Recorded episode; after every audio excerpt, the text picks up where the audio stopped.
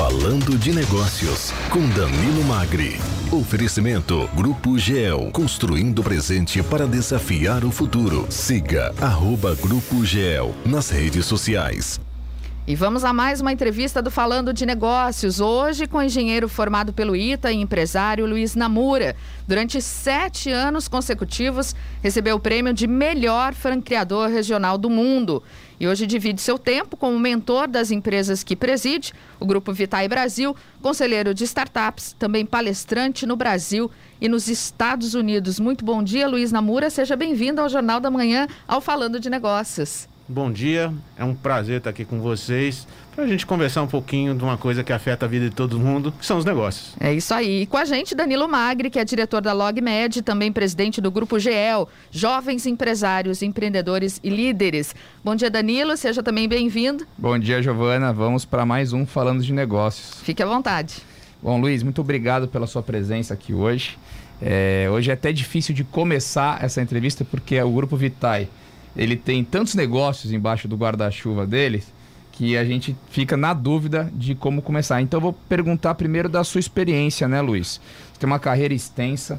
Hoje o Grupo Vital ele tem cinco guarda-chuvas principais de segmento de negócio que eu vou querer que você até fale um pouquinho, que ramifica em mais de 300 negócios. Então, conta um pouco da sua história em paralelo com a história do Grupo Vitae Brasil, né? Como é que chegou a este ponto? É um prazer estar aqui mais uma vez. É, o Grupo Vitae começou nos idos de 1982, aqui em São José dos Campos, com uma primeira empresa chamada DataPro, que oferecia cursos de computação para para a população. Era uma época que o computador não era tão bonito como é hoje, não era tão fácil lidar com o famoso CP500, né, Namora? Oh, meu Deus do céu. TK85. Eu encontrei alguém mais velho do que eu. Não, senhor. Que maravilha. Não, experiente. Mas exatamente, ele começou com o TK85 não, não, não, imaginava que alguém fosse me falar esta frase. E aí esses cursos de computação fizeram muito sucesso aqui e nós resolvemos abrir franquias no Brasil inteiro. Foram 45 franquias e numa certa oportunidade eu recebi um convite para ir para os Estados Unidos e lá encontrei um projeto muito parecido. Enquanto a DataPro fazia projetos para pessoas com mais de 15, 20 anos aproximadamente, a Future Kids, que o nome já está dizendo, fazia projetos para crianças trouxemos a Future Kids para o Brasil e ela foi um sucesso absoluto com mais de 200 franquias no Brasil. A partir desse momento, nós vimos que para modificar a educação, nós teríamos que atingir o público que precisava mais disso, que não era o público que podia pagar, que estava nas escolas públicas. Então, entramos nas escolas públicas e aí isso se expandiu para o Brasil inteiro. A partir desse momento, estando nas escolas públicas, muita gente nos pedia: por que vocês não fazem alguma coisa que vocês fazem para a gestão das escolas públicas para a saúde? Entramos na saúde. A partir daí, começaram a aparecer oportunidades para modificar o mundo através da tecnologia, porque ela começou a influir na vida de todo mundo. E nós criamos uma empresa que está ali perto do, da, da, Johnson, perto do. Enfim, ali no. Esqueci o nome dele. Chácaras Reunidas. Chácaras Reunidas. Danilo sabe mais do que eu. nas Chácaras Reunidas e criamos uma empresa que transforma lixo em energia. E essa empresa também agora está indo para o mundo, está em 41 países.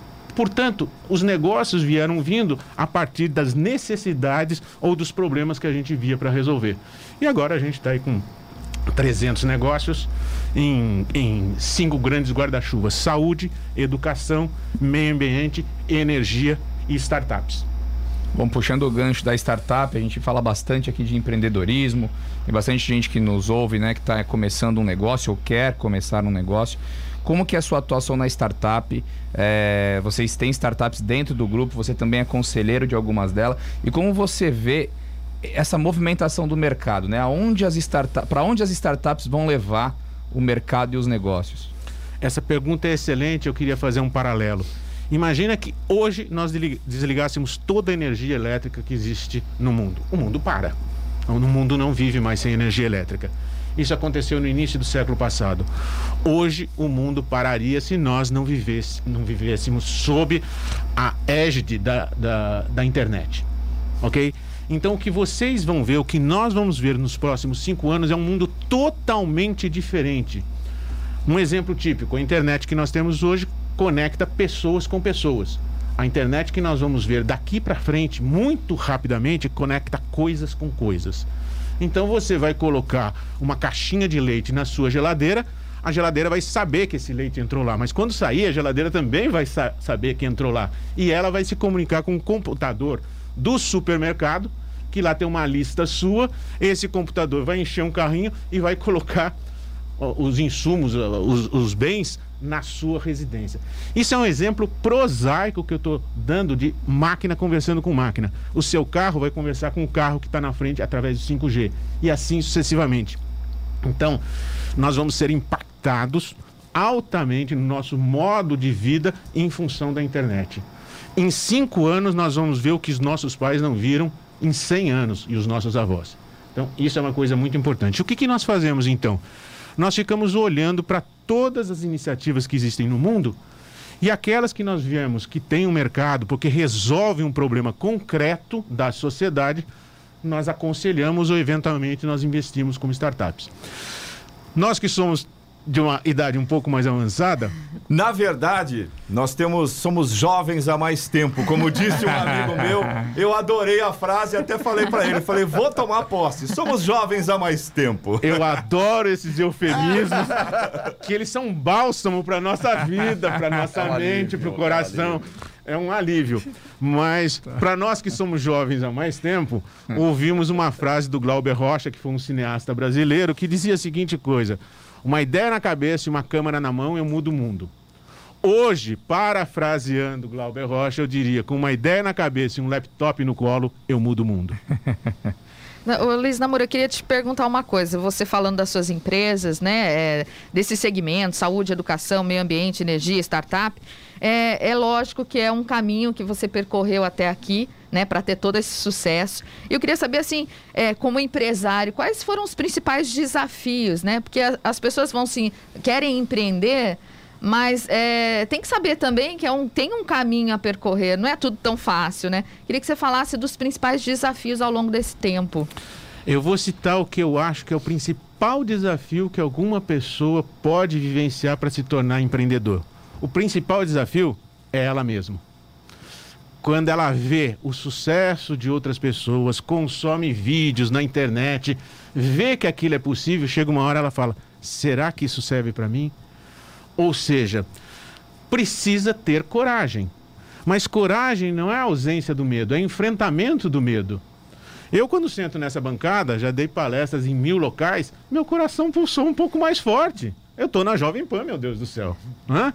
Qualquer um que vai começar alguma coisa. Quando eu vou dar uma palestra, já disse, já dei mais de mil, nos primeiros cinco minutos, você está um pouco desconfortável. Você pode recuar e falar, ah, isso não é para mim, e correr dessa situação, ou enfrentar essa situação. Você só monta uma empresa por dois motivos: ou oportunidade ou necessidade. Não tem outro motivo. Quando eu montei as nossas franquias, 80% das pessoas vinham por necessidade, perderam emprego, isso, aquilo, pegaram um fundo de garantia. Bom, eu tenho que sobreviver. Se joga. O Peter Drucker fala uma frase que eu gosto muito: não há empresário que se tornou empresário que não tenha tido uma atitude de coragem em algum momento. A coragem de largar um emprego, a coragem de largar uma vida segura. Então a coragem é um componente importante para que você que quer se tornar empresário. E a coragem, repito, não é a ausência do medo, é o enfrentamento do medo. E você vai abrir um negócio por duas condições apenas. Ou aparece uma oportunidade que você viu que ninguém viu e você se lança nessa oportunidade, ou aparece uma necessidade e você precisa achar uma saída. E a saída, às vezes, é empresariar. Você pode abrir uma franquia, abrir um negócio próprio. São só essas duas coisas que fazem. Então, qual foi o maior, o maior obstáculo que eu enfrentei?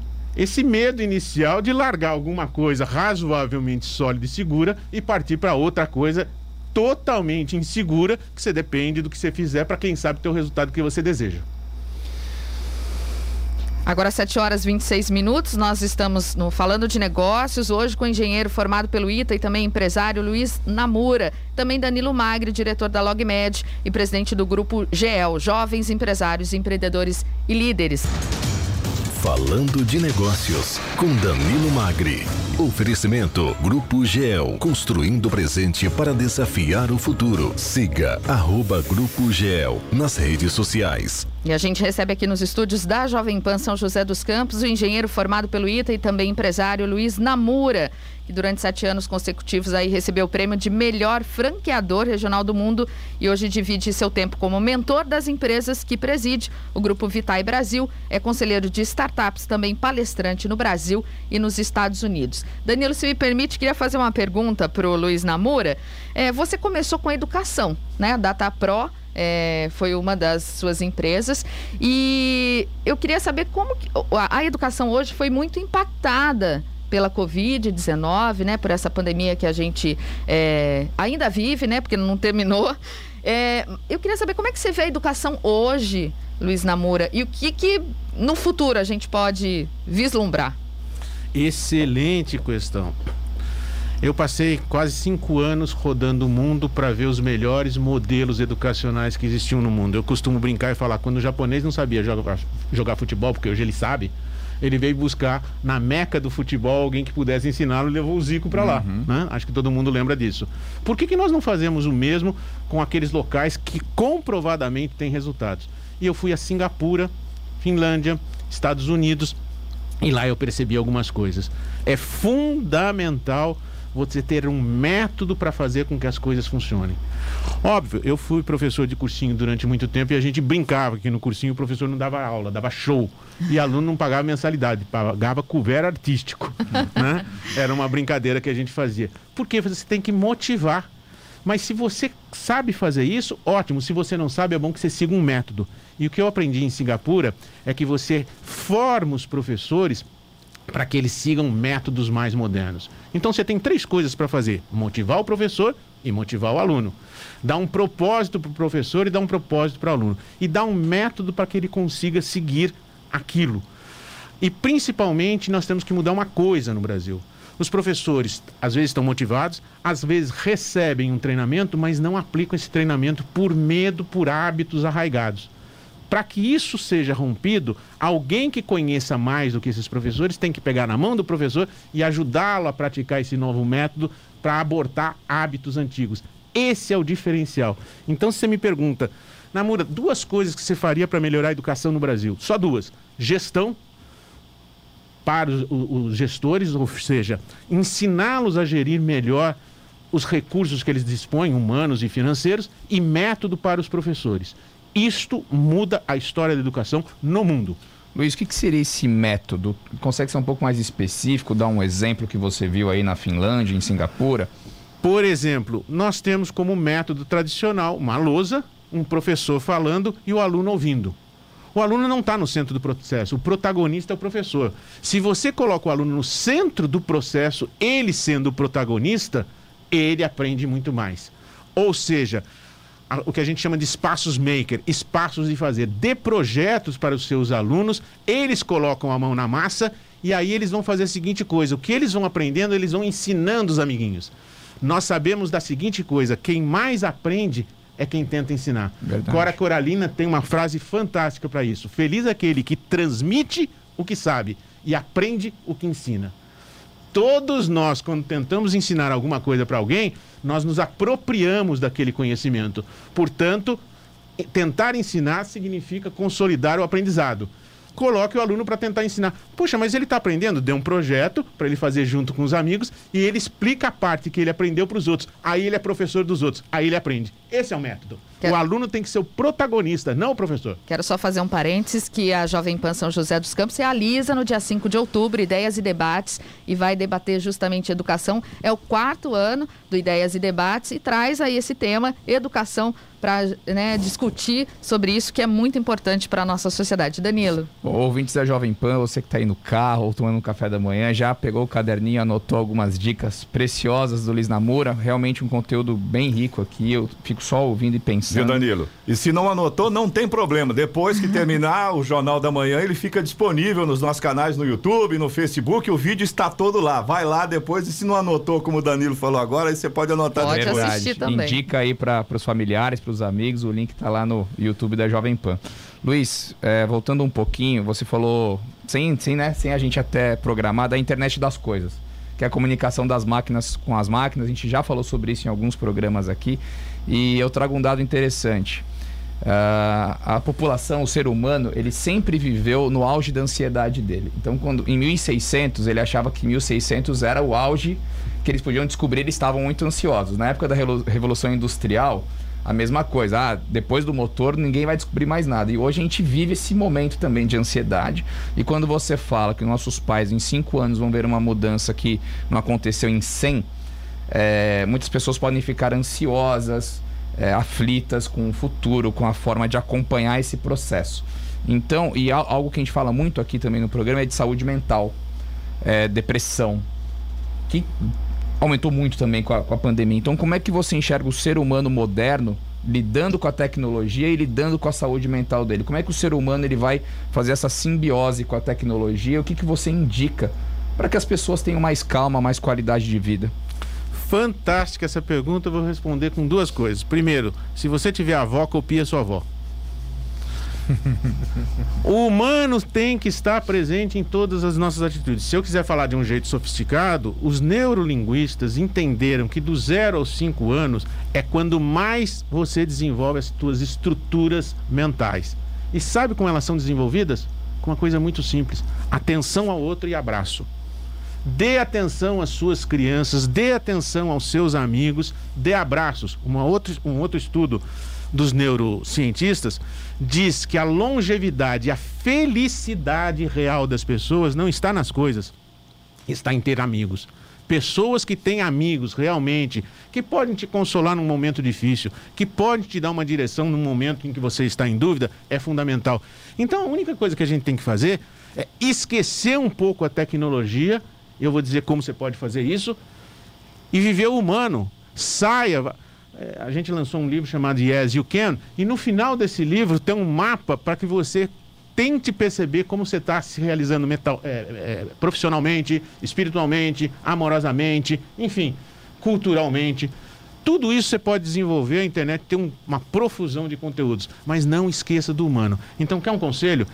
Tire um ao meio-dia da sua semana e desligue os teus aparelhos eletrônicos. Pegue esse período, converse com seu amigo, fale abobrinha, dê abraços, resgata o humano que está dentro de você, você vai relaxar sua mente, a sua ansiedade vai diminuir e você vai ser muito mais produtivo. Então, além de tudo, escreveu um livro. Ah, é. Escrevi um livro de 408 páginas só. Legal. Trouxe a... aqui o livro, né? Yes You Can. Onde as pessoas podem comprar esse livro, Luiz? É só entrar em Luiz Namura no Instagram, na minha bio.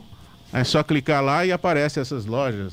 Não vou fazer um jabá aqui, mas aparece todos esses os sites, lá. os links lá para você adquirir o livro. E ele trata de uma coisa muito simples. Nossa experiência de quase 40 anos e a possibilidade de você sair do zero e empreender se esse for um impulso que você tenha no seu coração. Ô Luiz, aproveita, mostra para os nossos ouvintes que estão acompanhando com imagens, nessa câmera aqui, por favor. Pode aqui, mostrar para os nossos oh. ouvintes aí perfeitamente. Esse é o livro do Luiz Namura. Yes, you can. Muito bom. Obrigado, Luiz. O Obama está um pouco perturbado com esse título, né? É, um pouquinho só, né? Então, quero agradecer a presença do Luiz Namura, engenheiro formado pelo ITA, empresário, falou, contou um pouquinho aqui da sua vida, né? Mostrou aí seu livro, quem quiser saber um pouquinho mais, porque a gente tem pouco tempo aqui para falar de tantas coisas que você já realizou, mas com certeza você agregou a vida de quem estava é, participando aqui com a gente e acompanhou essa entrevista. Muito obrigada pela sua, pela sua participação aqui, trazer um pouquinho da sua experiência, participou com a gente no Falando de Negócios. Seja sempre bem-vindo. Muito obrigado, Danilo, a todos vocês. Um prazer de encontrar antigos alunos aqui uhum. da DataPro que eu descobri nessa entrevista e é uma honra e a gente está sempre à disposição para poder né, colaborar. Né, Giovana, o, o, ênfase que ele deu no antigos, alunos, né? O Clemente Lemes, que deve estar tá nos acompanhando agora, vai pegar no meu pé quando ele voltar, com, com certeza. Também quero agradecer o Danilo Magri por mais uma vez aqui com a gente no Falando de Negócios. Até a próxima terça-feira, Danilo. Eu que agradeço, até a próxima terça-feira. E vamos com coragem e vontade, que eu digo que vontade é 50% do caminho andado. Bom dia para vocês.